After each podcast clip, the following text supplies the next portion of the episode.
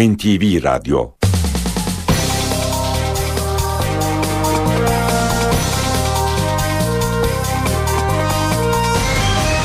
İşe giderken. Mutlu sabahlar, ben Aynur Altunkaş. Bugün 3 Nisan Çarşamba, işe giderkenle karşınızdayız. Saat 9'a kadar Türkiye ve dünya gündemindeki gelişmeleri, gazete manşetlerini, piyasa verilerini, yol ve hava durumlarını aktaracağız. Önce gündemin öne çıkan başlıklarına bakalım.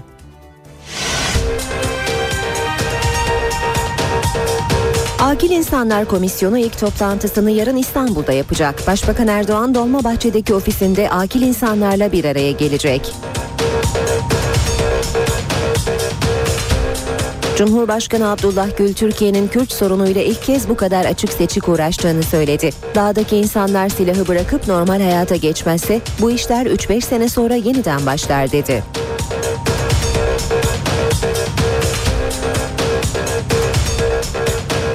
2009 yılındaki kurban bağışı kesim ihalelerinde yolsuzluk iddiaları üzerine 45 kişi hakkında açılan dava sonuçlandı. Mahkeme 31 sanığın tutuklanmasına hükmetti.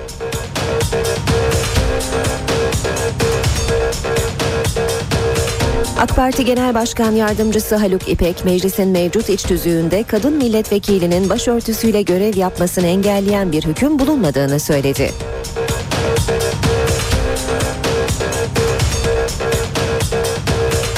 Diyarbakır'da düzenlenen hava destekli operasyonda büyük bir suç örgütü çökertildi, 48 kişi tutuklandı.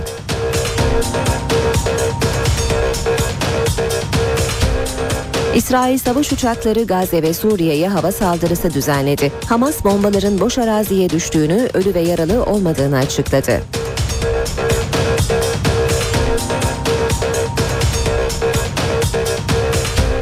İstanbul Kadıköy'de 3 mahallede tekel bayilerinin kapanış saatinin belediye kararıyla 4 saat erkene alınması tartışma yarattı.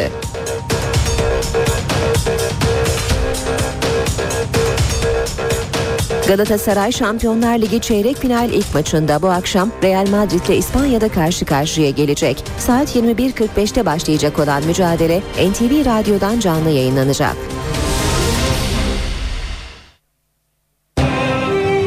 İşe giderken gazetelerin gündemi.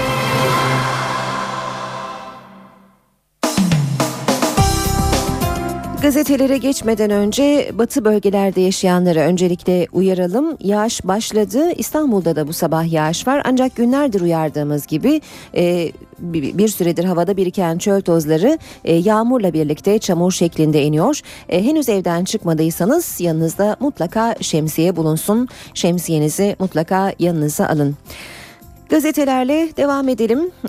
Yarın akil insanlarla başbakan arasındaki buluşma, Cumhurbaşkanı Gül'ün Letonya'dan verdiği mesajlar ve Real Madrid Galatasaray maçları bugün gazetelerin ortak başlıkları.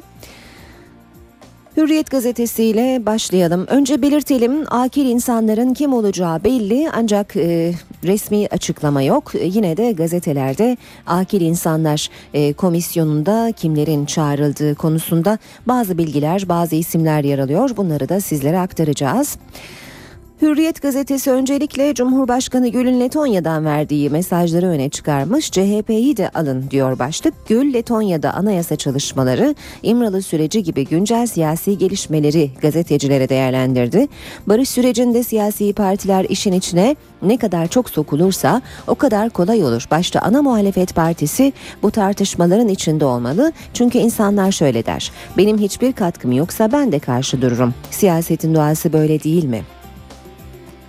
Gül'ün açıklamalarından çeşitli başlıkları diğer gazetelerden de okuyacağız. Akil insanlar ilk toplantısını yarın Dolmabahçe Sarayı'nda gerçekleştirecek Başbakan Erdoğan'la. Az önce de belirttiğimiz gibi resmi olarak bu komisyonda kimlerin yer alacağı açıklanmadı. Ancak gazetelerde bazı isimler yer alıyor. İş dünyasından Fatih Terim, Arzuhan Doğan Yalçındağ, Tarhan Erdem, akademisyenlerden Deniz Ülke Arıboğan, Fuat Keyman, Mithat Sancar, sanatçılardan Hülya Avşar, Yılmaz Erdoğan, Kadir İnanır gibi isimler yer almış Hürriyet gazetesinin haberinde. Devam edelim. Hürriyet'ten yine aktarmaya. 3 Nisan uğuru. Galatasaray bundan tam 12 yıl önce yine 3 Nisan günü Şampiyonlar Ligi çeyrek finalinde Real Madrid'le oynamış ve maçı 3-2 kazanmıştı diye hatırlatıyor. Hürriyet gazetesi maçın bu akşam 21.45'te olacağını ve NTV Radyo'dan da canlı olarak yayınlanacağını hatırlatalım. Taksilerde Akbil isyanı. İstanbul'da 1 Ağustos'tan itibaren taksilere de İstanbul Kart veya Akbil'le binilebilecek, kredi kartı kullanılabilecek. 18 bin taksinin yeni sisteme geçişi 2 yılda tamamlanacak. Vatandaş memnun ama bugün kazanıp bugün yiyoruz diyen taksiciler isyanda. Geçiyoruz Milliyet gazetesine. Milliyet'te köşk artık polise emanet başlığı manşette. Muhafızlık görevine son verilen Cumhurbaşkanlığı muhafız alayı artık sadece törenlerde var olacak. Köşkü emniyet personeli koruyacak. Akil insanlarla ilk toplantı yarın diyor Milliyet'te. Asıl Bahçeli ihanet içinde başlığını görüyoruz. Başbakan Erdoğan akil insanlarla ilk toplantıyı yarın 18'de Dolmabahçe'deki ofisinde yapacak. Grup toplantısında konuşan Başbakan heyetten bir ayda çalışmalarını tamamlayıp rapor hazırlamalarını istediklerini söyledi. Ülkede ihanet varsa onun içinde Bahçeli ve Kılıçdaroğlu'nun olduğunu söyleyen Erdoğan, Bahçeli ikili olduğunda melek yüzlü zannedersin ama arkasında başka şeyler var. Kılıçdaroğlu da akşam başka, sabah başka dedi. Devam ediyoruz Milliyet'ten okumaya. 5 liralar mora döndü. Benzer rengi nedeniyle sık sık 50 liralık banknotlarla karıştırılan 5 liralar değişiyor. 200 lira ve 50 liralık banknotlarla birlikte yeni imzalarla yeniden basılan mor 5 liralar 8 Nisan'dan itibaren tedavülde olacak. Kadavradan rahimle annelik yolunda. Dünyada kadavradan rahim nakledilen ilk kişi olan 23 yaşındaki Derya Sert'in gebeliği için embriyo transferi başladı. Sert'in sağlık durumunun iyi olduğunu belirten Akdeniz Üniversitesi'nden Profesör Ömer Özkan, bu tür işlemlerde başarı oranının %30-40 olarak gerçekleştiğini, çoğul gebelik istemediklerini söyledi. Geçiyoruz Sabah gazetesine. Sabah da ağıt değil çocuk sesleri duyalım diyor manşette. Başbakan Erdoğan'ın sözleri. Erdoğan çözüm süreci daha özgür, daha demokratik, daha huzurlu bir Türkiye hedefinin ileri bir adımıdır. Çözüm sürecinin önemli aşaması olarak akil insanlar tespit ettik. Halkımızla kanaat önderleriyle birebir görüşecek, bize rapor sunacaklar. Süreci bozanlara karşı herkesin çözüme dahil olmasını özellikle rica ediyoruz dedi Başbakan Erdoğan. Sabah gazetesi de Akil İnsanlar Komisyonu'nda kimlerin olacağı haberine yer vermiş. Bu isimler arasında az önce saymadığımız Murat Belge, İzzettin Doğan, Hülya Koçyiğit'in adları geçiyor. Devam ediyoruz basın özetlerine. Kralların düellosu başlığıyla. Tarihi Real Madrid Galatasaray maçı 21.45'te. Şampiyonlar Ligi çeyrek finalinde Galatasaray bu gece Real Madrid'e konuk oluyor. Nefeslerin tutulacağı maçta Devler Ligi'nde 8'er golü olan Burak Yılmaz'la Cristiano Ronaldo da kozlarını Santiago Bernabéu stadında paylaşacak. Geçelim Vatan gazetesine. Vatanda vatandaşlık tarifi şart değil manşetini görüyoruz. Gül yeni anayasada çok tartışılan vatandaşlık tanımı için Osmanlı'da Türk devletiydi ama vatandaşların hepsi Türktür diye dayatmadı dedi. Elimde bir çalışma var. 49 gelişmiş ülkenin anayasalarını karşılaştırmışlar. Büyük bir kısmında vatandaşlık tarifi yok. Olmazsa olmaz, şart değil, halka da dayatamazsınız ama bunun aşılabileceği kanaatindeyim diyor Cumhurbaşkanı Gül. Devam edelim. İhanet içinde olan sizsiniz başlığı yine dikkat çekiyor. Başbakan Erdoğan'ın dünkü grup konuşmasından notları görüyoruz. Ayrıca Erdoğan'a milli karateciler arkasında 26 Şubat 1954 Recep Tayyip Erdoğan yazılı siyah kuşakla karate elbisesi hediye ettiler diyor. Vatan gazetesi bir de fotoğraf yer almış grup toplantısından. Devam edelim. Radikal gazetesiyle Radikal çıkış arayışı demiş manşetinde. Fidan İmralı'da, Öcalan devrede. PKK'nın sınır dışına nasıl çıkacağı konusunda yaşanan tıkanıklığı aşmak için MİT Müsteşarı Hakan Fidan İmralı'da Öcalan'la görüştü. Öcalan'ın silahları gömerek çıkın mesajı vereceği söyleniyor. Devam ediyoruz basın özetlerine. Cumhuriyet gazetesiyle seni akil yaptım diyor Cumhuriyet manşette. AKP 7'şer kişilik komisyonlarda yer alacak isimleri belirleyerek Dolmabahçe'ye çağırdı. AKP 2009 yılında Dolmabahçe'deki açılım toplantılarında olduğu gibi Akil İnsanlar Komisyonu'nda da tek belirleyici oldu. Hükümet Öcalan'ın silahlı unsurların sınır dışına çekilmesi çağrısının ardından gündemine aldığı komisyonlarda yer alacak akil insanları belirledi. Başbakan Yardımcısı Atalay belirlenen isimleri tek tek arayarak yarın Dolmabahçe'de yapılacak toplantıya çağırdı diyor haber. Devam ediyoruz basın özetlerine. NTV Radyo'da işe giderken de. Akşam gazetesi var sırada. Akşamda imparatorluk refleksi çözer diyor manşet. Cumhurbaşkanı Gül çözüm sürecinin bilinmeyenlerine Letonya'dan ışık tuttu. Gül'ün çizdiği çerçeve ve vurguladığı ayrıntılar tartışmalı başlıkları aşacak formülleri içeriyor. Cumhurbaşkanının çözümün merkezinde tuttuğu yeni anayasa için tavsiyesi imparatorluk özgüveniyle hareket etmek. İşte Riga'dan önemli mesajlar şeklinde devam ediyor haber başlıklar halinde. Yazılı metinlerimiz toplumun gerisinde kaldıkça çiğneyip geçiyoruz. Türkiye demokratik standartlarını yükseltecek bir anayasayı kendi iradesiyle, aklıyla yapmalı, fırsat kaçmamalı, muhalefet de işin içine girerse daha kolay olur. Süreçte bu işin tamamen bitmesi hedeflenmeli. Türkiye'den çıkıp orada güç halinde durursa ya kendi içinde bölünür, kışkırtılır ya da Türkiye ile çatışan ülkeler tarafından kullanılır. Bunu onlar da görmeli. Habertürk gazetesine bakalım. Habertürk'te sürmanşette sıfırcılar azalmadı arttı başlığı var. ÖSYM 4 testten 0,5 puan alamayanların sayısını açıklıyordu. Çıkan sayı sıfırcılar oluyordu. Geçen yıl 50.000'di. Aynı yöntemle bu yıl 69.000 olacaktı.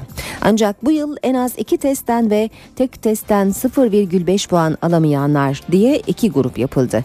İlk grupta sayı 61.000, diğeri 8.000 çıktı. İkinci grup sıfırcı ilan edildi diyor Habertürk'te. İşte beklenen akil isimler diyor Habertürk'te. Manşetinde az önce diğer gazetelerden bazı isimler aktarmıştık. Bu isimleri Habertürk'ün de manşet haberinde görüyoruz. Erdoğan'ın akil insanlarla yarın 18'de buluşacağını da belirtiyor Habertürk gazetesi. Devam edelim Habertürk'ten yine aktarmaya. Kurbanda şok cezalar. Kurban bağışı kesim ihalesindeki yolsuzluk davasında ceza yağdı. Eski Mehmetçik Vakfı Genel Müdürü Salih Güloğlu ve LÖSEV Başkanı Üstün Ezer 5'er yıl ceza aldı. Deniz Feneri Derneği Genel Başkanı Mehmet Cengiz 2 yıl 6 ay hapse mahkum oldu. Sırada Yeni Şafak var. Gönül bağı buluşması diyor Yeni Şafak manşette. AK Parti çözüm sürecini halka anlatacak. Akil insanlar heyetinden önce Güneydoğu'ya kardeşlik çıkarması yapacak. Ege, Marmara ve Karadeniz illerinden 45 milletvekili Diyarbakır, Batman, Siirt ve 13 ilçede vatandaşlarla bir araya gelerek Gönül Köprüsü kuracak diyor Yeni Şafak haberinde. Ve son olarak da zamana bakacağız. Zamanda diğer partiler de çözüm sürecine dahil edilmeli diyor manşet. Cumhurbaşkanı Gül'ün açıklamaları. Dağdakiler silah bırakıp normal hayata geçmezlerse 3-5 sene sonra sorun tekrar başlar, daha kötü olur. İşkence sadece Diyarbakır hapishanelerinde olmadı. Kayseri'de de oldu. Kardeşimin çektiği işkenceleri biliyorum. Hasan Cemal'e yapılan büyük ayıp, fikirlerini tutarsanız tutmazsanız ayrı diyor Cumhurbaşkanı Gül.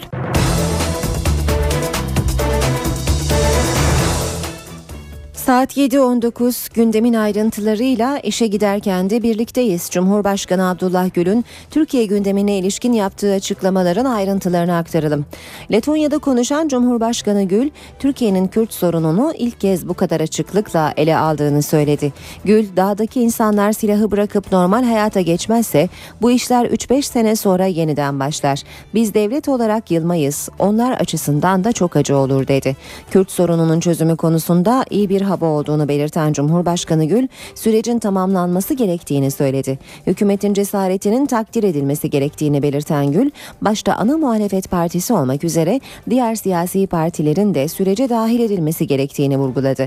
Yeni anayasa çalışmaları ile ilgili olarak da konuşan Cumhurbaşkanı, uzlaşma komisyonuna verilen ek sürenin uzatılabileceğinin sinyalini verdi. Gül, süre önemli değil, bir ay sonra olmuş, bir ay önce bu fırsatı kaçırmamak lazım dedi. Abdullah Gül, yeni anayasada vatandaşlığın tanımı ile ilgili olarak 49 gelişmiş demokratik ülkenin anayasalarına bakılmış, bunların büyük bir kısmında vatandaşlık tarifi yok, vatandaşlık anayasanın olmazsa olmaz şartı değil şeklinde konuştu. Akil İnsanlar Komisyonu'nda yer alacak kişiler belirlendi, ancak isimler henüz resmi olarak açıklanmadı. Komisyon ilk toplantısını ise yarın yapacak. Başbakan Erdoğan Dolmabahçe'deki ofisinde akil insanlarla bir araya gelecek. Bu arada hükümet teröre çözüm arayışı süreci içinde bir başka girişimi daha başlatacak. Akil insanları tespit ettik. Akil insanların kim oldukları artık belli. Ancak isimler henüz resmi olarak kamuoyuna açıklanmadı. Heyetin ilk toplantısı Perşembe günü İstanbul'da. Sözüne güvenilen, sözü dinlenen, toplumun çeşitli kesimlerinin itibarını kazanmış yazar, akademisyen, sanatçı ve sivil toplum örgütlerinden oluşan bir heyeti teşekkül ettirdik. Heyetle büyük ihtimalle Perşembe akşamı bir araya gelerek istişarelerimizi yapacağız. Heyette yer alması için teklif götürülen bazı isimlerden ret yanıtı geldi. Başbakan teklifi geri çeviren isimlere sitem etti. Bazı sanatçılar korkuyor. Ben bu tür şeylere katılmak istedim. Beni aforoz ettiler. Lafa da geldiği zaman demokratız. Sadece akil insanlar girişimi değil, halkı bilgilendirme atağı da çözüm sürecinin bir parçası olacak. Bu hafta sonu başlayacak uygulama doğrultusunda ağırlıklı olarak Batı illerinin milletvekillerinden oluşan 45 kişilik heyet Diyarbakır, Batman, Siirt ve 13 ilçede 3 gün halkla bir araya gelecek. Heyet çözüm süreciyle ilgili halkı bilgilendirecek, tereddütleri gidermeye çalışacak. Doğu ve Güneydoğu milletvekillerinden oluşan başka bir heyetse Karadeniz ve Ege'ye gidecek. Heyetlerde bazı bakanlar da yer alacak. Siyasi partilerin dünkü grup toplantılarında öne çıkan başlık yine teröre çözüm arayışı süreci oldu. Grup toplantılarında Başbakan Tayyip Erdoğan'la MHP lideri Devlet Bahçeli'nin karşılıklı eleştirileri öne çıktı. Başbakan Erdoğan'a önerimiz kendisinin de teröristlerin arasına karışması ve sınırlarımızdan dönmemek üzere gitmesidir. Bu anlamda bir ihanet varsa bu ihanetin içerisinde olan Bahçeli'dir, Kılıçdaroğlu'dur. Bunlardır. Çünkü hiçbir zaman bu işi nasıl çözelim diye bir araya gelmeye asla yanaşmamışlardır. Meclisteki AK Parti ve MHP grup toplantıları iki liderin, Başbakan Recep Tayyip Erdoğan ve MHP lideri Devlet Bahçeli'nin sert atışmalarına sahne oldu. Gördüğün zaman böyle ikili olduğunda melek yüzlü zannedersin. Biz seni tanıyoruz Sayın Bahçeli. Ne demek vur de vuralım öldü öyle. Başbakan Erdoğan PKK'ya genel af vaat ettiğinin farkında mıdır? Silahını mağaraya veya meçhul bir yere bırakan terörist aklanmış olacak, birdenbire temize çıkmış sayılacaktır. Başbakan Erdoğan Bahçeli'yi üniversite gençliğini kışkırtmakla suçladı. Bahçeli ise çözüm süreci üzerinden başbakana yüklendi. Erciyes Üniversitesi'nde, Muğla Üniversitesi'nde bu çatışmaların içerisinde yer alanlar bu vatana ihanet etmenin içerisindedirler. Gençleri, çocukları sokağa sürüp onların arkasına saklanan korkaklara rağmen biz bu sorunu çözmek zorundayız. Terörist örgütün buradaki amacı Türkiye Büyük Millet Meclisi tarafından muhatap görülme ve meşru bir aktörmüş gibi değerlendirilme beklentisidir. Başbakan çözüm sürecinin Türkiye'yi düze çıkaracağını söyledi. MHP lideri ise Abdullah Öcalan'a özerklik sözü verildiğini iddia etti. Bu Türkiye'de çatışma kültüründen beslenenler kazanamayacak. İşte biz sadece ve sadece böyle bir Türkiye inşa etmenin gayreti içerisindeyiz. Başbakan Erdoğan İmralı canisine önce özerklik, ardından eyaletleşme ve nihai aşamada Kürdistan'ın kurulması için söz vermiş midir? BDP eş başkanı Gültan Kışanak çekilme için yasal düzenleme ısrarını yineledi. MHP lideri Devlet Bahçeli Kışanak'ın da hedefindeydi. Bu arada çözüm sürecinde mecliste yeni bir komisyon kurulması önerisini gündeme getiren Kışanak destekler bir açıklamada PKK'nın üst düzey yöneticilerinden Cemil Bayık'tan geldi. Bu parlamentodan şimdiye kadar çokça savaş kararları çıktı. Sınır ötesi tezkereler çıktı. Herkes ölmek ve öldürmek için ellerini kaldırdı. Bir kez de olsun ellerini vicdanlarına koysunlar, barış için, çözüm için ellerini kaldırsınlar. BDP, PKK'nın çekilmesi sürecinde meclisin devreye girmesi ve yasa düzenleme konusunda ısrarlı. Eş başkan Gülten Kışanak grup toplantısında konuştu, akil insanların yanı sıra başka komisyon önerileri getirdi. Bu komisyonu istersek sadece parlamenterlerden ibaret bir komisyon olarak kurabiliriz. İstersek meclis dışında özerk bir komisyon olarak kurabiliriz. İstersek de kurduğumuz bu sivil, bağımsız özerk kurula parlamentodaki siyasi partiler kendi istekleri doğrultusunda üye verirler. Yasada bunun da önünü açabiliriz. Çekilme için yasa düzenleme konusunda bir açıklamada PKK'dan geldi. Üst düzey yöneticilerden Cemil Bayık, çekilme için yasa zeminin hazırlanması gerektiğini söyledi, meclisin karar alması çağrısında bulundu.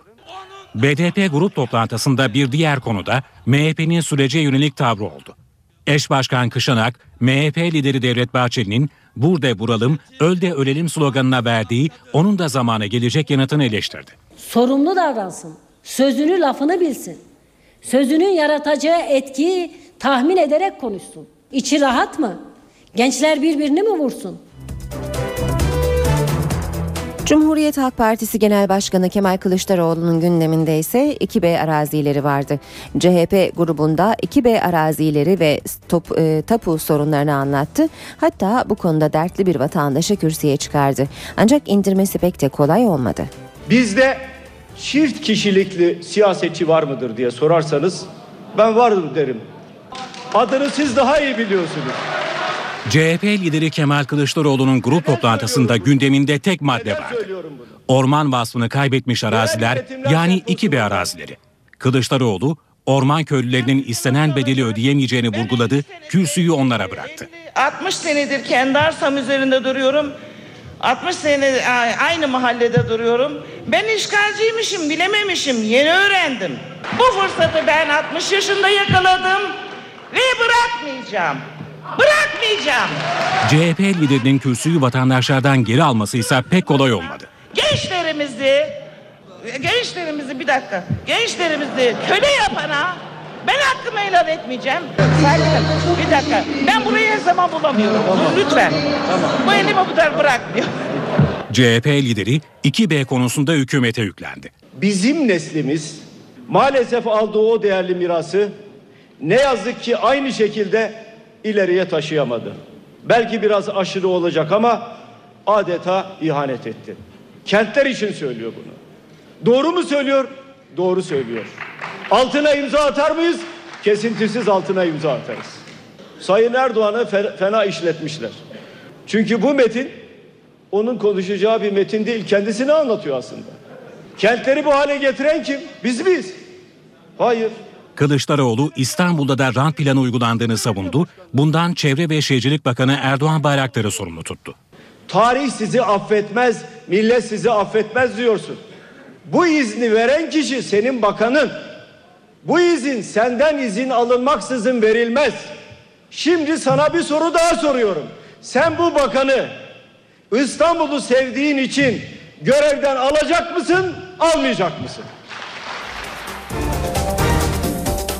Meclis Genel Kurulu'nda dün tansiyon yine yükseldi. Bu kez tartışan taraflar Başbakan Yardımcısı Bülent Arınç'la CHP Tunceli Milletvekili Kamer Genç'ti. Tartışmanın konusuysa AK Parti İstanbul Milletvekili Hakan Şükür'ün TRT'deki spor yorumculuğundan haftada kazandığı 14.000 liraydı. Ben gerçek kimliğimle ortadayım. Yazdıklarımda benim verdiğim bilgilerdir. Hala bana konuşuyorsunuz, cevap veriyorsunuz. Yani beni sinirlendirmeye, kötü sözler söylemeye, sarf etmeye gayret ediyorsunuz. Milletvekilleri sordu, Başbakan Yardımcısı Bülent Arınç yanıtladı. CHP Tunceli Milletvekili Kamer Genç'in AK Parti İstanbul Milletvekili Hakan Şükür'le ilgili sorusu tansiyonu yükseltti. Genç, Şükür'ün TRT'de spor yorumculuğu yaptığı programdan ne kadar kazandığını sordu. 2011 yılı Ocak ayının son haftasından en son katıldığı aynı yılın Mayıs ayına kadar gerçekleştirilen programlar dış yapım olduğundan Hakan Şükür'e ne kadar ücret ödendiği hususu ilgili firmanın bilgisi dahilindedir. Kelimeleri yabarlayarak Sayın milletin anlamamasını söylüyor. Ben diyorum ki Anadolu Ajansı neden milletvekillerinin sorularını vermiyor? Efendim biz hesabımıza geldiğilerin belirlerini veriyoruz. Kamer Genç, Meclis Başkan Vekili Sadık Yakut'a da tepki gösterdi. Diyor ki Hakan Şükür diyor 1.440 milyar liralık diyor sponsorluk gelirine sağlamıştır TRT'ye. Kaçını almıştır onu söylesin. CHP'li genci ne partisinin milletvekilleri ne de Sadık Yakut sakinleştirebildi. Sayın Genç, Sayın Bakan'ın sizin sorunuza cevap vermemesi veya vermesi Sayın Bakan'ın meselesi. Tehdit mi ediyorsunuz Sayın Genç? Tehdit mi ediyorsunuz? Sorunu sormadınız, başka şeyler söylediniz. Sayın Tanal buyurun lütfen. Tansiyon düşmeyince genel kurulu ara verildi. Saat 7.31 NTV Radyo'da birlikteyiz. Birazdan spor haberlerine, 3 büyük şehrimizin trafik notlarına bakacağız. Şimdi kısa bir aramız var. Ara vermeden önce gündemin başlıklarını hatırlatalım. Akil İnsanlar Komisyonu ilk toplantısını yarın İstanbul'da yapacak. Başbakan Erdoğan Dolmabahçe'deki ofisinde akil insanlarla bir araya gelecek. Cumhurbaşkanı Abdullah Gül, Türkiye'nin Kürt sorunuyla ilk kez bu kadar açık seçik uğraştığını söyledi. Dağdaki insanlar silahı bırakıp normal hayata geçmezse bu işler 3-5 sene sonra yeniden başlar dedi. Müzik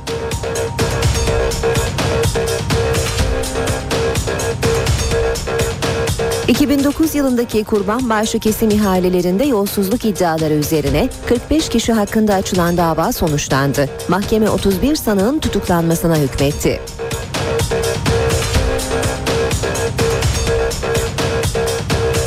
AK Parti Genel Başkan Yardımcısı Haluk İpek, meclisin mevcut iç tüzüğünde kadın milletvekilinin başörtüsüyle görev yapmasını engelleyen bir hüküm bulunmadığını söyledi.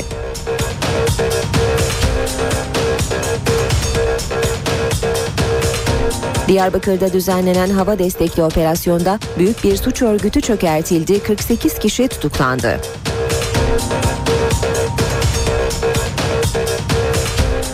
İsrail savaş uçakları Gazze ve Suriye'ye hava saldırısı düzenledi. Hamas bombaların boş araziye düştüğünü, ölü ve yaralı olmadığını açıkladı.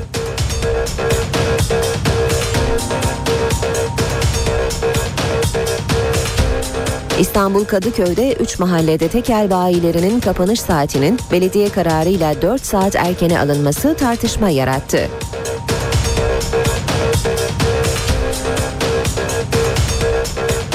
Galatasaray Şampiyonlar Ligi çeyrek final ilk maçında bu akşam Real Madrid ile İspanya'da karşı karşıya gelecek. Saat 21.45'te başlayacak olan mücadele NTV Radyo'dan canlı yayınlanacak.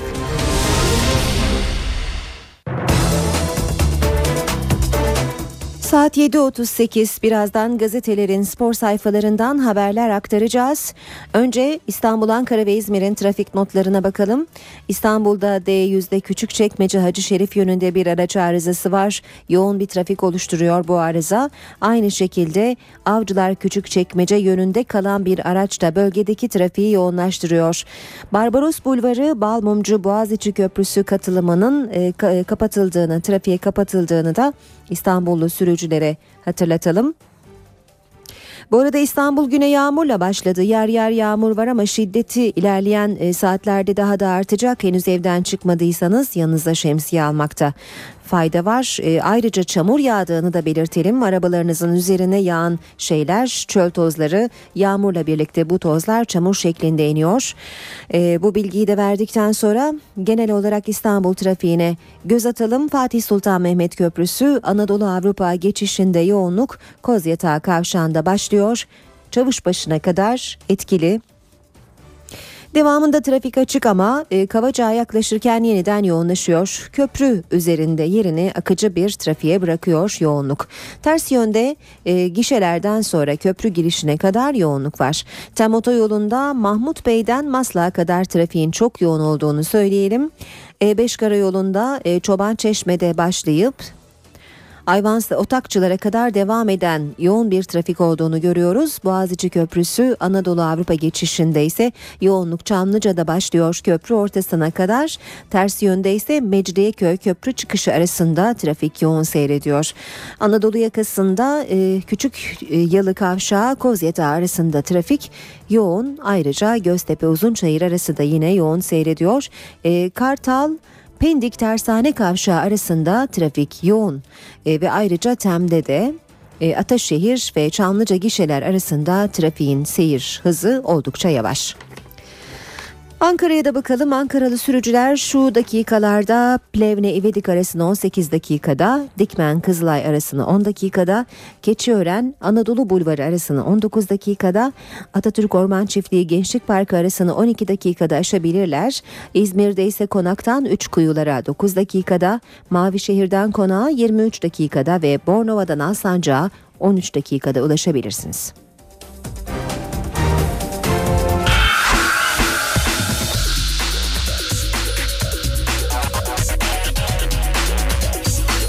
Spor sayfaları.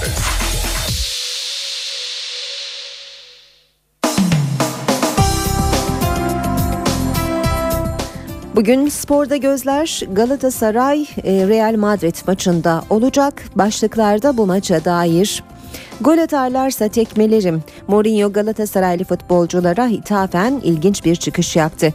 Real Madrid hocası Hamit Drogba ve Sneijder gol atarlarsa bana adayacaklarını söylediler. Eğer gol atıp bana doğru koşarlarsa onları kovarım dedi. Yine Hürriyet'ten okuyalım. Bizimkiler yeter ki gol atsın.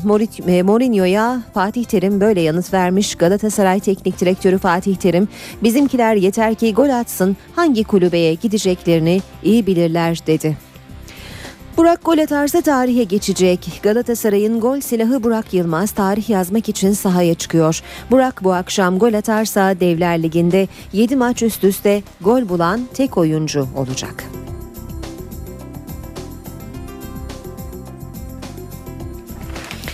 Yine Hürriyet gazetesinden okuyalım. 3 Nisan'ı seversin, yine yaparsın diyor Hürriyet. Galatasaray 12 yıl önce yendiği Real Madrid'le yine aynı gün karşılaşıyor. Tarih tekerrür edecek mi? 2001'de Ali Sami Yen stadında Devler Ligi çeyrek finalinde 3-2'lik skorla dize getirdiği İspanyol ekibine bu akşam konuk olacak Sarı Kırmızılar, Türk Telekom Arena'daki rövanş maçı için avantajlı bir skor peşinde koşacak. Hatırlatalım, maç saat 21:45'te başlayacak ve NTV Radyo'dan canlı olarak yayınlanacak.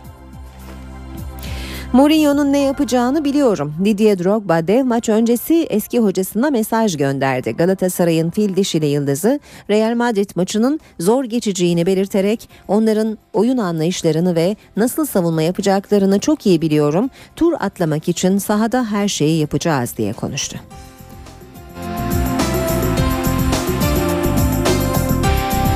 Madrid sokakları sarı kırmızıyla renklenecek. Real Madrid Galatasaray Şampiyonlar Ligi çeyrek final ilk maçı öncesinde Madrid sokaklarında pek yaprak kımıldamıyor. Ancak sarı kırmızılı taraftarın gelmesiyle Madrid bugün havaya girecek. Terim Real formülünü Dortmund'dan aldı. Bülent Ünder, Terim'in Real Madrid analizini Alman deviyle yaptığını söyledi.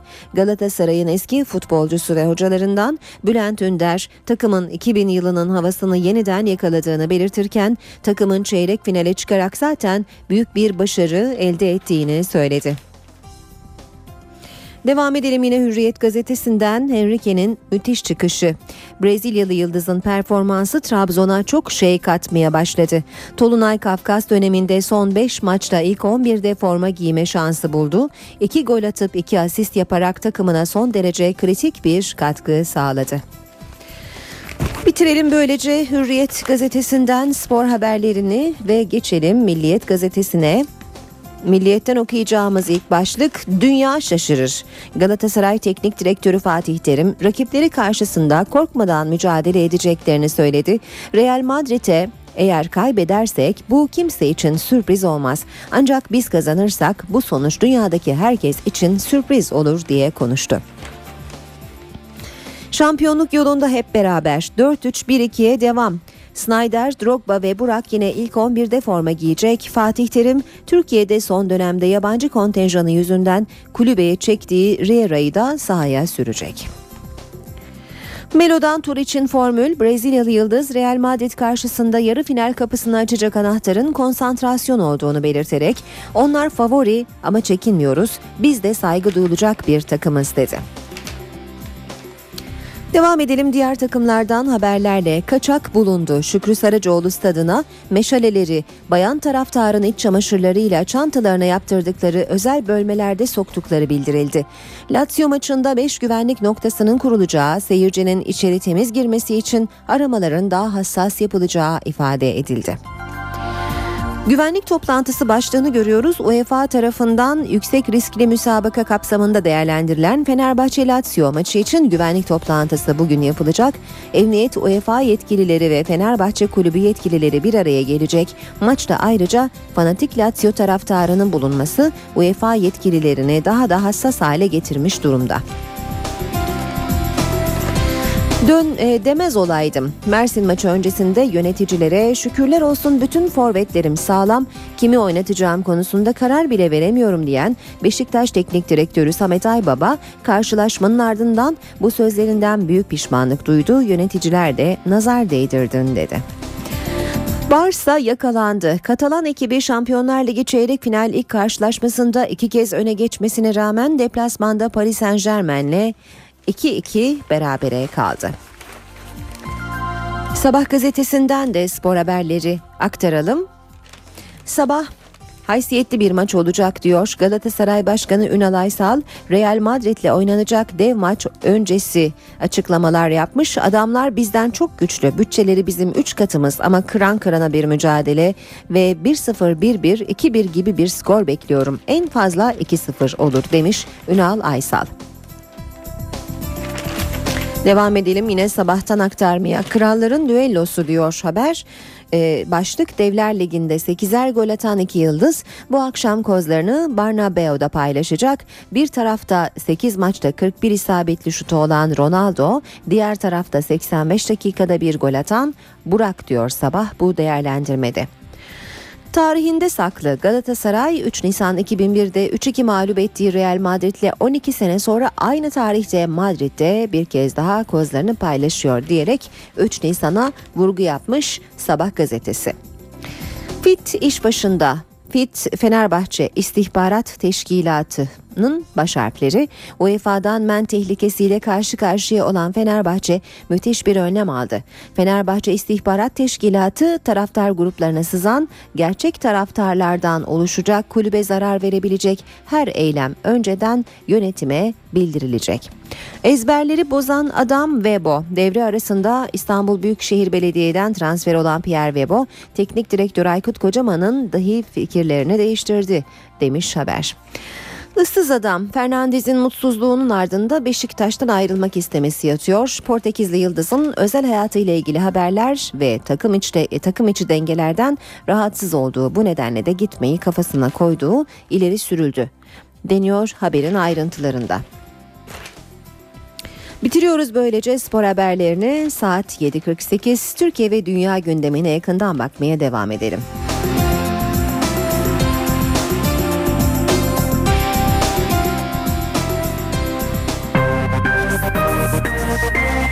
İşe giderken.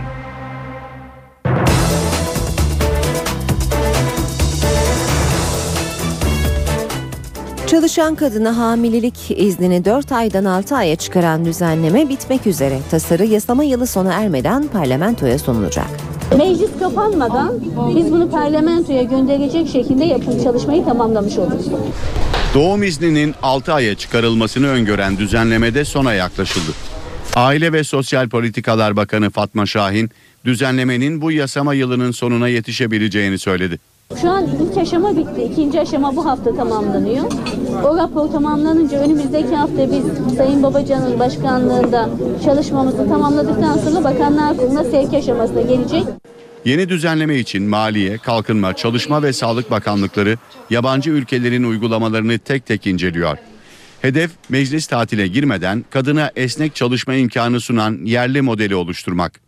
Düzenleme hükümetin 3 çocuk politikası kapsamında doğurganlık hızını artıracak, nüfusun yaşlanmasını önleyecek ve kadının potansiyelini ekonomide kullanmasını sağlayacak bir model amaçlıyor. Türkiye İstatistik Kurumu çocuk iş gücü anketi verilerini açıkladı. Buna göre Türkiye'de 893 bin çocuk işçi var. 7,5 milyon çocuksa ev işlerinde ailesine yardım ediyor. Çalışan çocukların yarısı ücretsiz aile işçisi. Her 100 çocuktan 9'u okula gitmiyor. 6'sı ise çalışıyor. Çalışan çocukların 292 bini 6-14 yaş arasında. 601 bin çocuk işçi ise 15-17 yaş grubunda. Türkiye İstatistik Kurumu'nun çocuk iş gücü anketinin 2012 sonuçları dikkat çekici. Türkiye nüfusunun 5'te biri 6-17 yaş arasındaki çocuklardan oluşuyor. Çalışan çocuk oranı bir önceki araştırmanın yapıldığı 2006'ya göre değişmedi. Ancak çalışan çocuk sayısı 3000 kişi arttı. Çalışan çocukların yarısı okula gitmiyor, yarısına yakını ise ücretsiz aile işçisi. 399 bin çocuk tarımda, 217 bin çocuk sanayide ve 277 bin çocuk da hizmet sektöründe çalışıyor. Çalışanların dışında çocukların yarısına yakını da ev işlerinde çalıştırılıyor. 6-17 yaş arasındaki 7,5 milyon çocuk haftada 2 ila 7 saat arasında ev işlerine yardım ediyor ya da evin alışveriş gibi ihtiyaçlarını karşılıyor.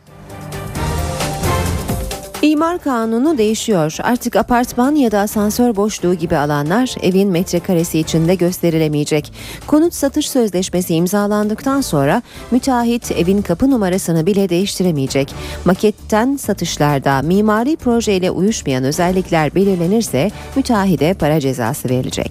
Vatandaşlar maket, broşür ve katalogla yapılan satışlarla yanıltılamayacak. Bir evi birden fazla kişiye satan müteahhite ceza verilecek. Çevre ve Şehircilik Bakanlığı imar kanunu taslağı hazırladı. Önümüzdeki günlerde mecliste görüşülecek olan düzenlemeyle apartman ya da asansör boşluğu gibi alanların evin metrekaresi içinde gösterilmemesi için müteahhitlere projelerinde net ve brüt alanları açıkça belirtme zorunluluğu getiriliyor. Satış sözleşmesinin imzalanması sonrasında projede değişiklik de yapılamayacak. Dairelerin kapı numaraları bile değişemeyecek. Değiştiren müteahhide para cezası verilecek. Mimari projeyle uyuşmayan, maket, broşür, katalog hazırlayan, bunları internet ortamında duyuran ve bunlar üstünden satış yapan müteahhit de cezalandırılacak. Aynı daireyi birden fazla kişiye satan müteahhitin yetki belgesi 1 yıla kadar iptal edilecek. Boğaz'ın iki yakasını demir yoluyla birleştirecek tünelin yani Marmara Yanı 29 Ekim'de faaliyete geçmesi planlanıyor. Projede şu anda ray döşemesi ve kaba inşaat bitmiş durumda. Asrın projesi olarak nitelendirilen Marmaray'da sona yaklaşıldı. İstanbul Boğazı'nın iki yakası 29 Ekim'de açılacak tüp geçitle birleşecek. Tünelin kaba inşaatı geçtiğimiz aylarda tamamlandı. Marmaray'ın istasyonları da tamamlanmak üzere. Yürüyen merdivenler takıldı. İstasyonların fayans kaplamaları da büyük ölçüde tamamlandı. Deniz seviyesinin 60 metre altındaki tünelin güvenliği özel donanımlarla sağlanacak. Üsküdar istasyonu ve Sirkeci istasyonunun bulunduğu noktalarda kapama kapakları var. Bunlar herhangi bir depremde göçük ve sızıntı meydana geldiği zaman bu kapaklar kapatılıyor. İstasyonlara herhangi bir şekilde deniz suyunun vesaire selin taşkının ulaşmasına engel oluyor. Yangın bariyerleri oluşturuldu, duman bariyerleri.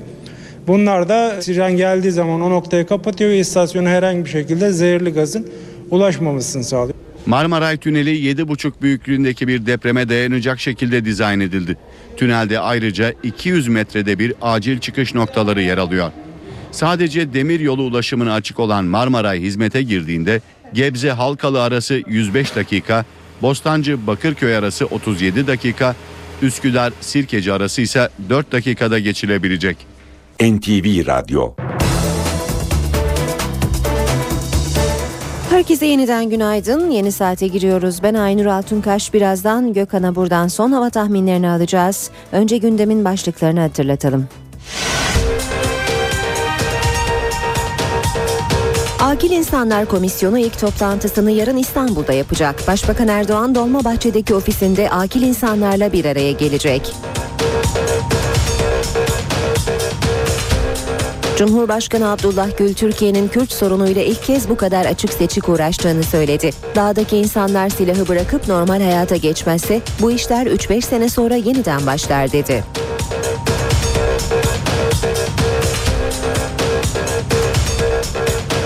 ...2009 yılındaki kurbanbaşı kesim ihalelerinde yolsuzluk iddiaları üzerine 45 kişi hakkında açılan dava sonuçlandı. Mahkeme 31 sanığın tutuklanmasına hükmetti.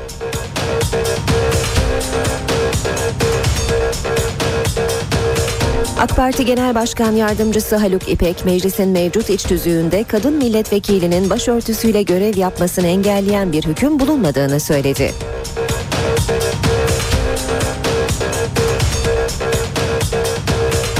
Diyarbakır'da düzenlenen hava destekli operasyonda büyük bir suç örgütü çökertildi, 48 kişi tutuklandı.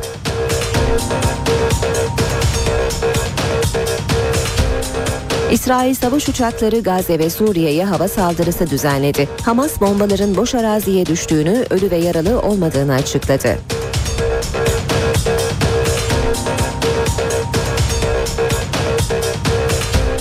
İstanbul Kadıköy'de 3 mahallede tekel bayilerinin kapanış saatinin belediye kararıyla 4 saat erkene alınması tartışma yarattı.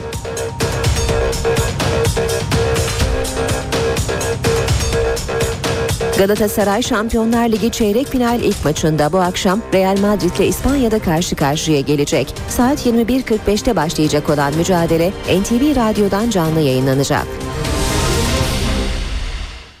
Evet, şimdi yanımızda Gökhan Abur var. Merhaba Sayın Abur. Merhaba, günaydın. Bugün yağış uyarılarınız olacak değil mi? Evet, bugün hem yağış uyarısı hem de fırtına uyarılarımız olacak. Çünkü güneyde, özellikle Güney Ege ve Batı Akdeniz'de rüzgar kuvvetlenmeye başladı. Öğle saatlerinden itibaren özellikle keşişleme dediğimiz bu güneydoğulu rüzgarlar Çeşme'den başlayarak özellikle Bodrum ve Fethiye Körfezi'nde fırtına şeklinde esecek. Ve yağışları da giderek etkisini arttıracak. Tabii keşişleme dediğimiz bu rüzgar... Bölgedeki etkisini, batıdaki etkisini arttırıyor ve gerek Anadolu'dan gerekse Afrika üzerinden taşıdığı çöllerle ilk yağan yağışlar çamur şeklinde oluyor ki bunu da erken saatte İstanbullular fark etmişlerdir. Özellikle İstanbul'un belli yerlerinde hafif olarak yağan çisenti şeklindeki yağış çamur şeklinde yağmıştı. Evet, şu an itibariyle Bilecik'te, Finike'de ve Antalya'da yağış başladı. Bu yağışlar giderek kuvvetlenecek ve ilerleyen saatlerde batıdaki yağışlar etkisini daha da arttıracak. Özellikle bugün için Muğla, Dalaman, Fethiye, Kaşkemer, Manavgat, Alanya arasındaki gök gürültülü sağanakları da etkili olmasını bekliyoruz. Tabii Akdeniz'in özelliğinden dolayı özellikle öğle saatlerinden itibaren bu yağışlara olacak kümelenmiş bulutlarının gelişmesi bölgede kuvvetli sağanaklarla birlikte yer yer denizin üzerinde su hortumları oluşturabilir. Bölge sakinleri fırtınaya, sağanaklara ve hortumlara karşı tedbirli ve dikkatli olmalı. Evet, İstanbul'da ne olacak? İstanbul'da şu anda hava kapalı. İstanbul'da hafif olarak yağışın başlamasını bekliyoruz ama asıl yağışlar öğleden sonra ve akşamüstü saatlerinde güçlenecek ve gece etkisini daha da arttıracak ve yarın sabah erken saatlere kadar yağış devam edecek. Sıcaklıklar İstanbul'da da oldukça yüksek. Şu anda 18 derece olan sıcaklık var. Bugün yine 20 dereceler civarında olacak. Yağış sırasında 1-2 derecelik azalış bekliyoruz. Onun için gün içindeki sıcaklıklar 19'lar civarında kalacak bugün için. Ankara'ya bakıyorum. Ankara'da bugün için yağmur zayıf. Sıcaklık yüksek ve 21 derece olacak. Gece sıcaklığı 11 derece ama yarın Ankara'da da kuvvetli sağanaklar var. İzmir'i biraz önce vurgulamaya çalışmıştım. İlerleyen saatlerde başlayacak sağanak yağmur etkisini giderek arttıracak. Sıcaklık oldukça yüksek. Şu anda İzmir'de 21 derece.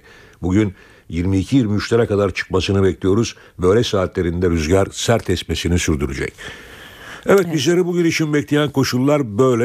Bu hafta boyunca ılık hava devam edecek. Yağışlar iç ve doğu kesimlerde aralıklarla devam edecek. Ama önümüzdeki hafta sonunu iyi geçireceğiz aslına bakarsanız. Ama önümüzdeki hafta büyük olasılıkla hava kuzey kesimlerde, Marmara'da, iç kesimlerde hızlı bir şekilde soğuyacak.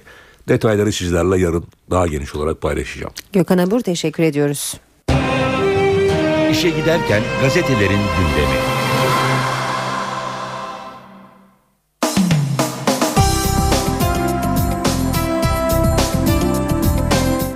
Gazetelerde bugün Akil İnsanlar Komisyonu'nun yarın Başbakan Erdoğan'la yapacağı toplantı, Cumhurbaşkanı Gül'ün Letonya'dan verdiği mesajlar, Galatasaray-Real Madrid arasında oynanacak, bu akşam oynanacak Şampiyonlar Ligi çeyrek final mücadelesi ortak başlıklar olarak göze çarpıyor.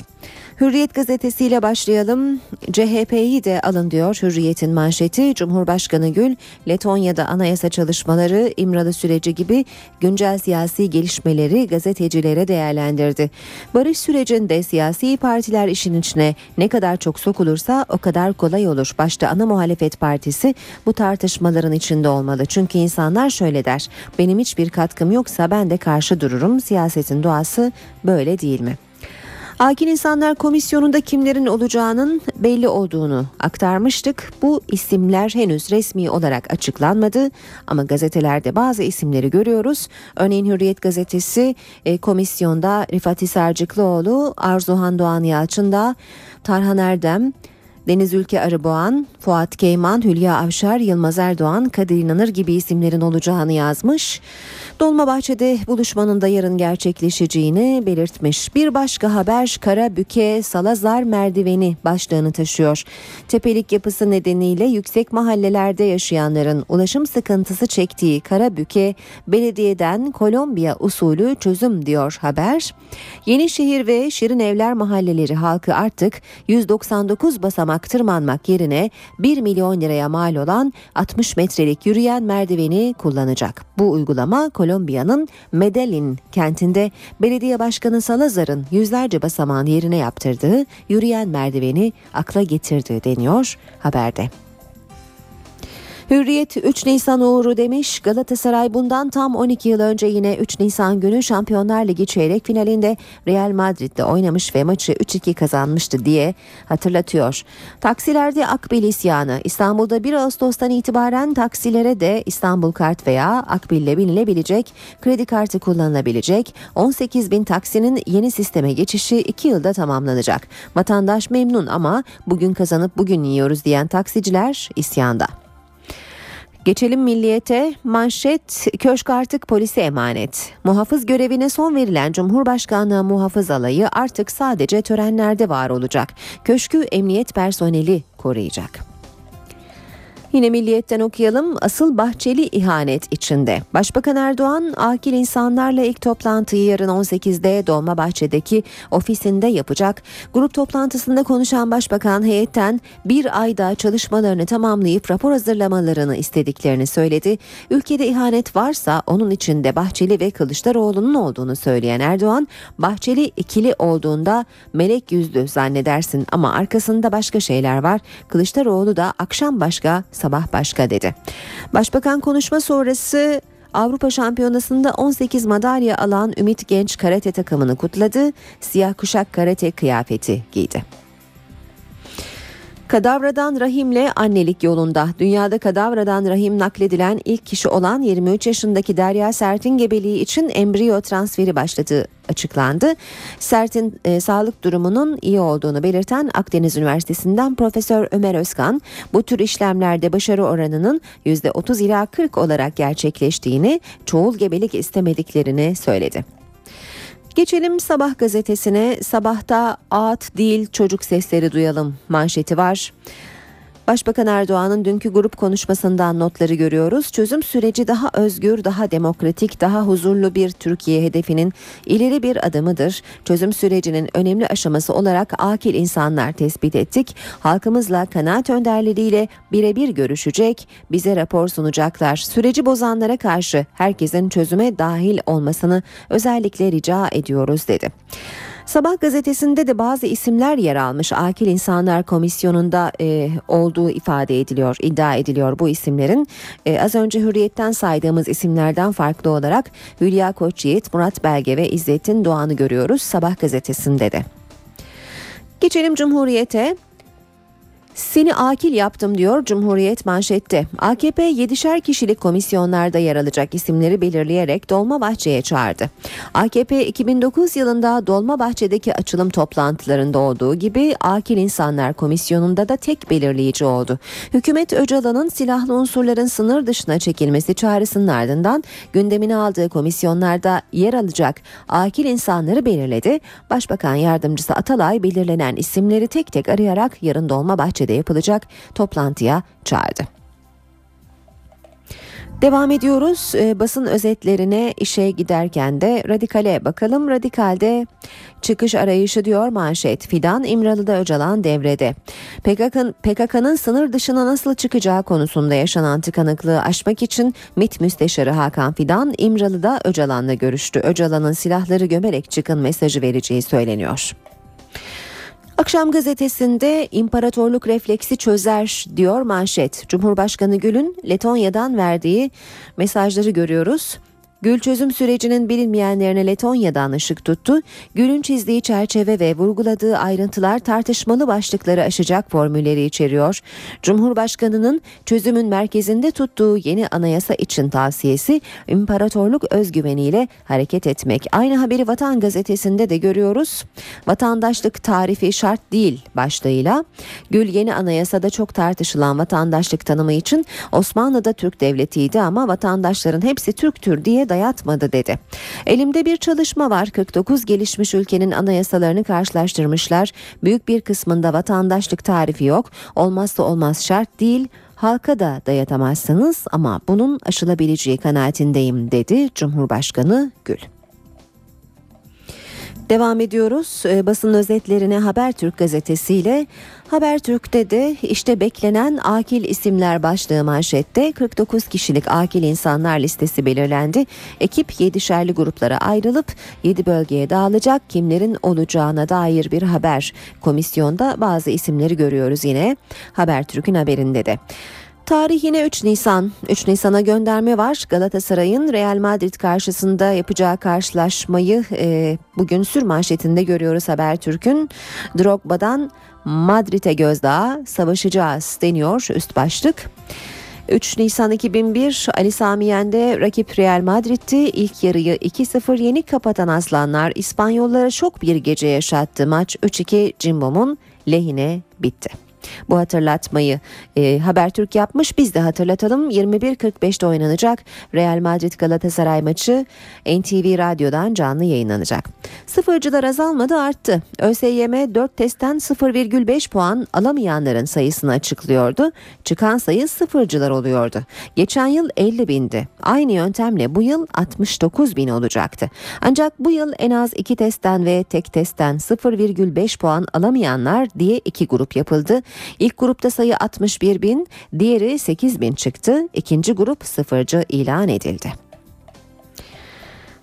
Yeni Şafak gazetesinde manşet gönül bağı buluşması. AK Parti çözüm sürecini halka anlatacak. Akil insanlar heyetinden önce Güneydoğu'ya kardeşlik çıkarması yapacak.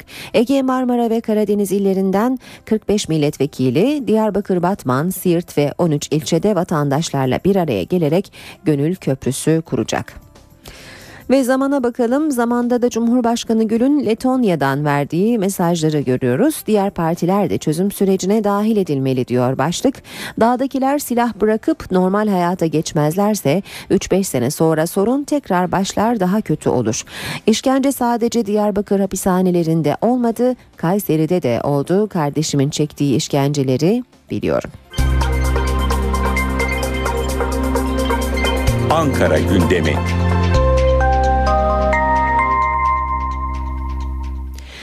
Başkent gündemiyle devam ediyoruz. Karşımızda NTV Ankara muhabirlerinden Gökhan Gerçek var. Gökhan günaydın.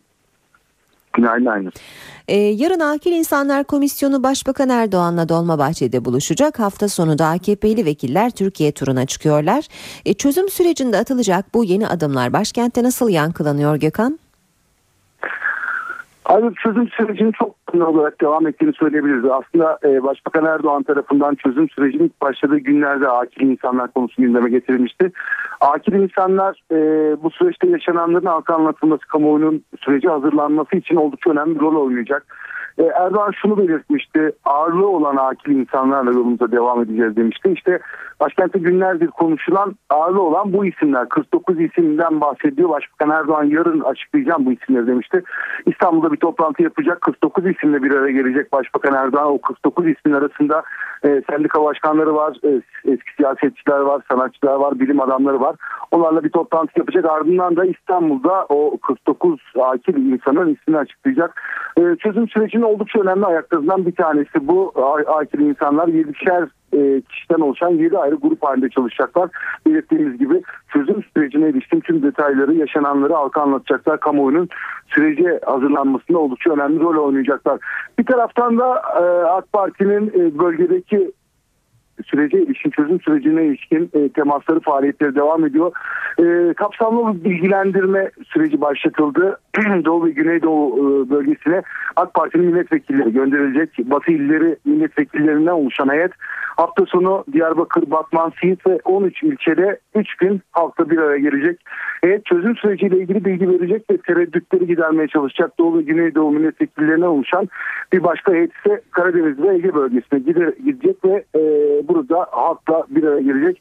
Heyetlerde bakanların da yer alması bekleniyor. Çok yönlü olarak terörün sona erdirilebilmesi için başlatılan sürecin devam ettiğini söyleyebiliriz aynı. Evet. Peki bugünün gündemine bakalım. Dün oldukça yoğundu. Yarın da yoğunluk olacak. Peki bugün nasıl olacak? Evet, Başbakan Erdoğan oldukça yoğun bir gündemi var bugün başkent Ankara'da. İlk olarak İstihdamda Engel Yok programına katılacak. Programda bakanlar Fatma Şahin ile Faruk Çelik de yer alacak.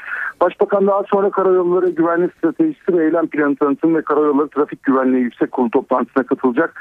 Toplantıda İçişleri Bakanı Muammer Güler de bulunacak. Toplantılar önemli ama başkentin takip ettiğimiz gündemi daha da önemli. Akil insanlar konusunda her an yeni gelişmeler olabiliyor. Her an yeni isimler gündeme getirilebiliyor. Bu toplantılarda temas etmemiz durumunda Başbakan Erdoğan ve İçişleri Bakanı'na sorularımızı yönelteceğiz.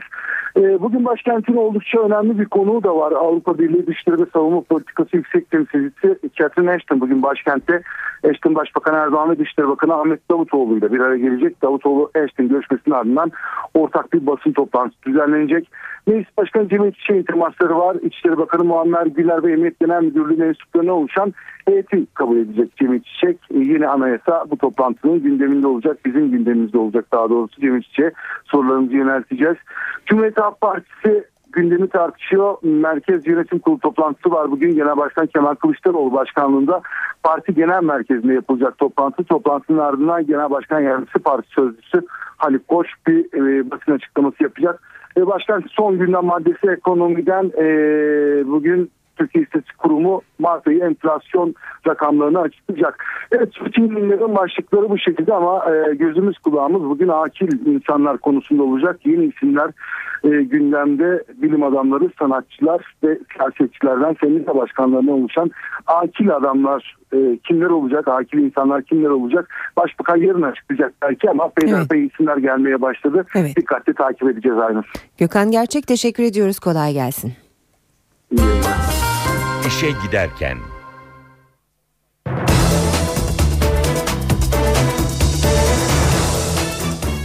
Şimdi İstanbul, Ankara ve İzmir'in trafiğine bakalım.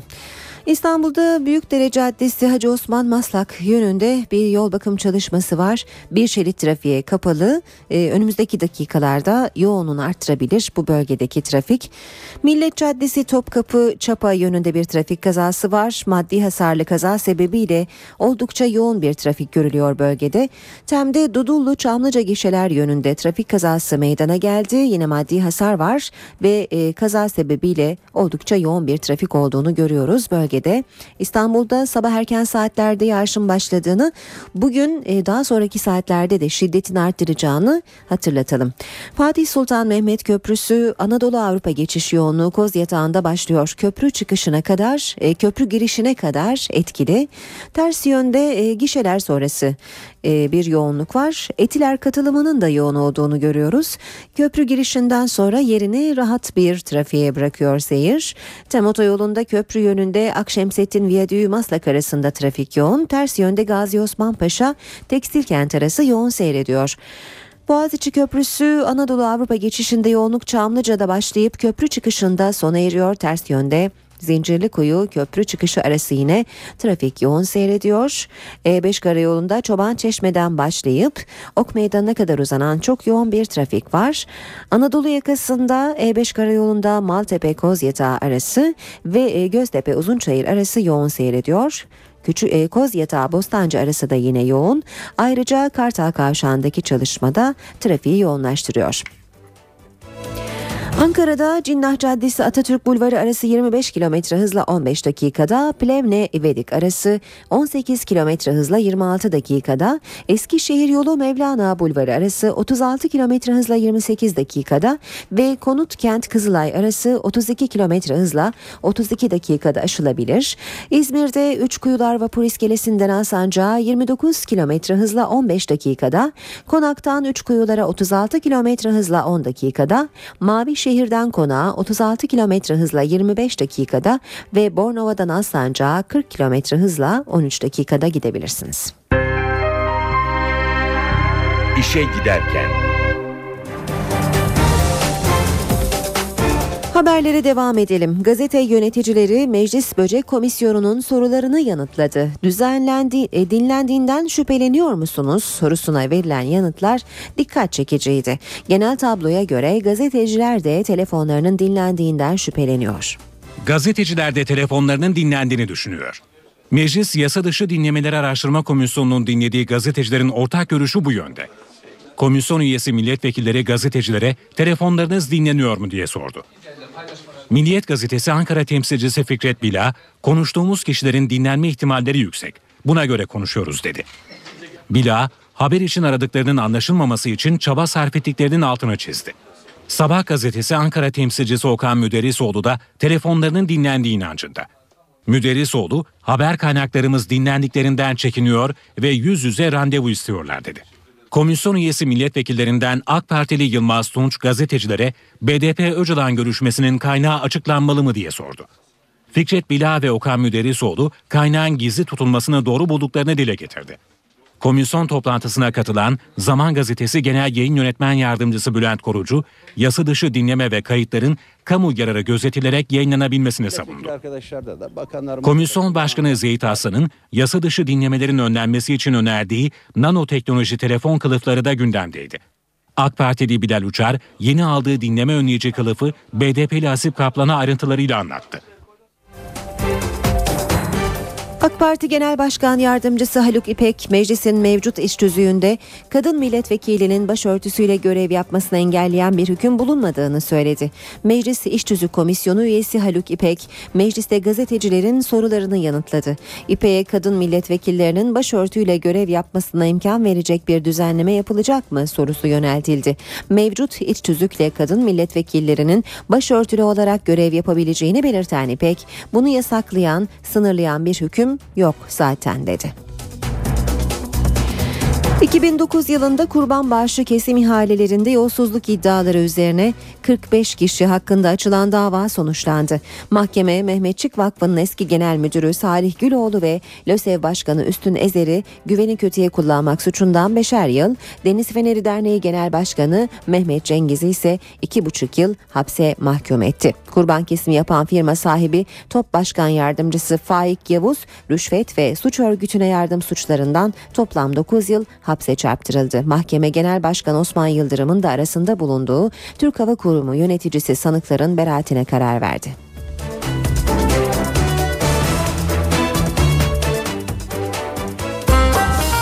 İşe giderken.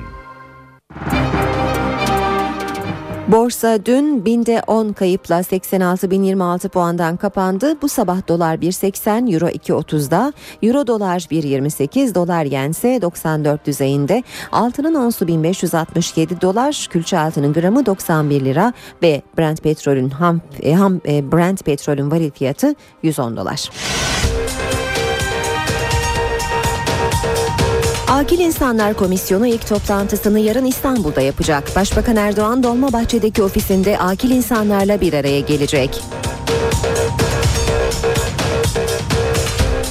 Cumhurbaşkanı Abdullah Gül, Türkiye'nin Kürt sorunuyla ilk kez bu kadar açık seçik uğraştığını söyledi. Dağdaki insanlar silahı bırakıp normal hayata geçmezse bu işler 3-5 sene sonra yeniden başlar dedi.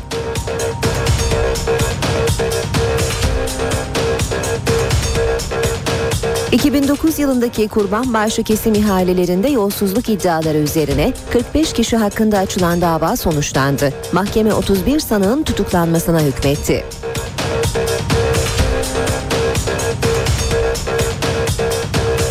AK Parti Genel Başkan Yardımcısı Haluk İpek, meclisin mevcut iç tüzüğünde kadın milletvekilinin başörtüsüyle görev yapmasını engelleyen bir hüküm bulunmadığını söyledi.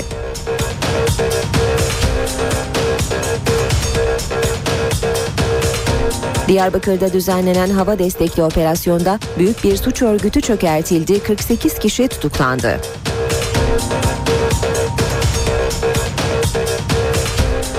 İsrail savaş uçakları Gazze ve Suriye'ye hava saldırısı düzenledi. Hamas bombaların boş araziye düştüğünü, ölü ve yaralı olmadığını açıkladı.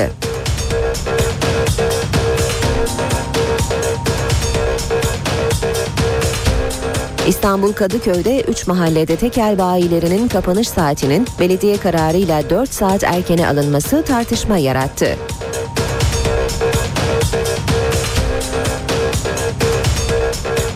Galatasaray Şampiyonlar Ligi çeyrek final ilk maçında bu akşam Real Madrid ile İspanya'da karşı karşıya gelecek. Saat 21.45'te başlayacak olan mücadele NTV Radyo'dan canlı yayınlanacak.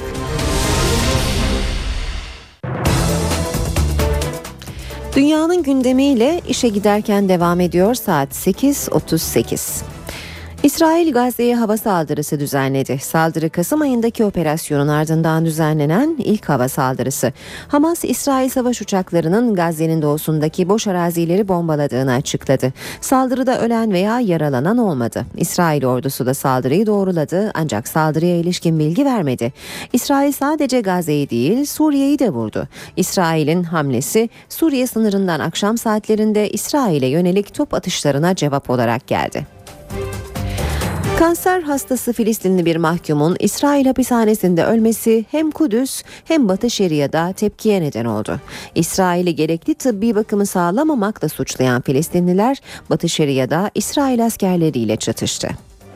Kanser hastası Filistinli tutuklu Ebu Hamdiye'nin İsrail'de bir hapishanede yaşamını yitirmesi Batı Şeria'yı karıştırdı.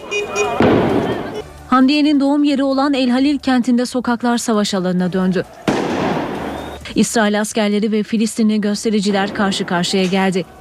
Göz yaşartıcı gazla kalabalığı dağıtmaya çalışan İsrail askerlerine Filistinli göstericiler taş ve molotof kokteyliyle karşılık verdi. Kudüs'te de tansiyon yükseldi. Filistinli tutuklunun ölümünü protesto eden göstericiler güvenlik güçlerinin engeliyle karşılaştı. Çıkan arbedede gözaltına alınanlar oldu. Kanser hastası olan 64 yaşındaki Filistinli mahkuma gerekli tıbbi desteğin sağlanmadığı ve işkence yapıldığı belirtiliyor. Başbakan Yardımcısı Bülent Arınç ve Dışişleri Bakanı Ahmet Davutoğlu, Mavi Marmara baskınında hayatını kaybedenlerin yakınlarıyla akşam yemeğinde bir araya geldi. Yemekte ailelere İsrail'e yürütülecek tazminat müzakerelerinin hukuki boyutuyla ilgili bilgi verildi. İsrail, Mavi Marmara baskınından 3 yıl sonra Türkiye'den özür diledi. Şimdi sırada tazminat var. Baskında hayatını kaybedenlere ödenecek tazminat için İsrail'den bir heyet haftaya Ankara'da olacak. Bu ziyaret öncesinde Dışişleri Bakanı Ahmet Davutoğlu ve Başbakan Yardımcısı Bülent Arınç, Mavi Marmara baskınında hayatını kaybedenlerin yakınlarıyla akşam yemeğinde bir araya geldi. Bakan Davutoğlu ailelere hukuki süreç hakkında bilgi verdi. Bakanlık yetkilileri yemeğin bir pazarlık toplantısı olmadığını belirtti. Hayatını kaybeden 9 Türk için tazminat müzakereleri 12 Nisan'da Ankara'da başlayacak. Fransız basını İsrail'in Türkiye'den özür dilemesinin ardında ortak enerji projelerinin olduğunu ileri sürdü. İddiayı reddeden Enerji ve Tabii Kaynaklar Bakanı Taner Yıldız, ancak normalleşme yeni enerji projelerini getirebilir dedi. İsrail'in Türkiye'den dilediği Mavi Marmara özrünün arkasında doğalgaz anlaşmaları var. Bu iddia Fransız La Croix gazetesine ait. La Croix, İsrail'in eski Ankara Büyükelçisi Alon Diyel'e dayandırdığı haberinde, İsrail açıklarındaki doğal gaz yataklarını işleten konsorsiyumla çok uluslu Türk şirketleri arasında gizli temaslarda bulunulduğunu öne sürdü. Gazetede İsrail ve Türkiye'nin deniz altına döşenecek 600 kilometrelik bir doğal gaz boru hattı projesi üzerinde çalıştığı da ileri sürüldü.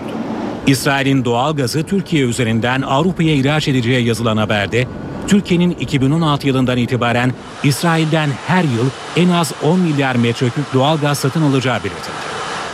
İddiaya Enerji ve Tabii Kaynaklar Bakanı Taner Yıldız'dan yanıt geldi.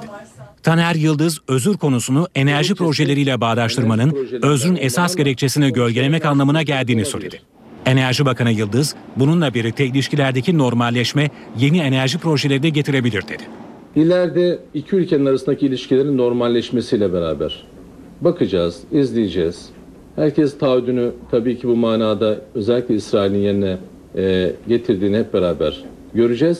Ve ondan sonra tekrar oturup enerjiyle alakalı o doğalgaz taşınabilir mi? Yoksa taşınırsa Türkiye'den mi geçer, başka ülkeden mi geçer? Bunları konuşacağız. Mart, Suriye'de yönetim karşıtı gösterilerin başladığı 2011 yılından bu yana en kanlı ay oldu. Geçen ay Suriye'de 6.000 kişi yaşamını yitirdi. Mart, Suriye'de 2 yıldır devam eden çatışmalarda en kanlı ay olarak kaydedildi. Bu tespiti Londra merkezli Suriye İnsan Hakları Gözlemevi yaptı. Örgüt geçen ay Suriye'de 6.500 kişinin öldüğünü kayıt altına aldıklarını duyurdu. Kurbanlar arasında 291 kadınla 298 çocuk da var. Suriye İnsan Hakları Gözlemevi'ne göre artışın nedeni yoğunlaşan bombardıman ve şiddetlenen çatışmalar. Birleşmiş Milletler verilerine göre Suriye'de 70.000'den fazla kişi yaşamını yitirdi. Suriye İnsan Hakları Gözlemevi ise Suriye ordusunun da muhaliflerin de kayıplarını eksik beyan ettiklerini işaret ediyor ve can kaybının 120.000'i bulduğunu iddia ediyor.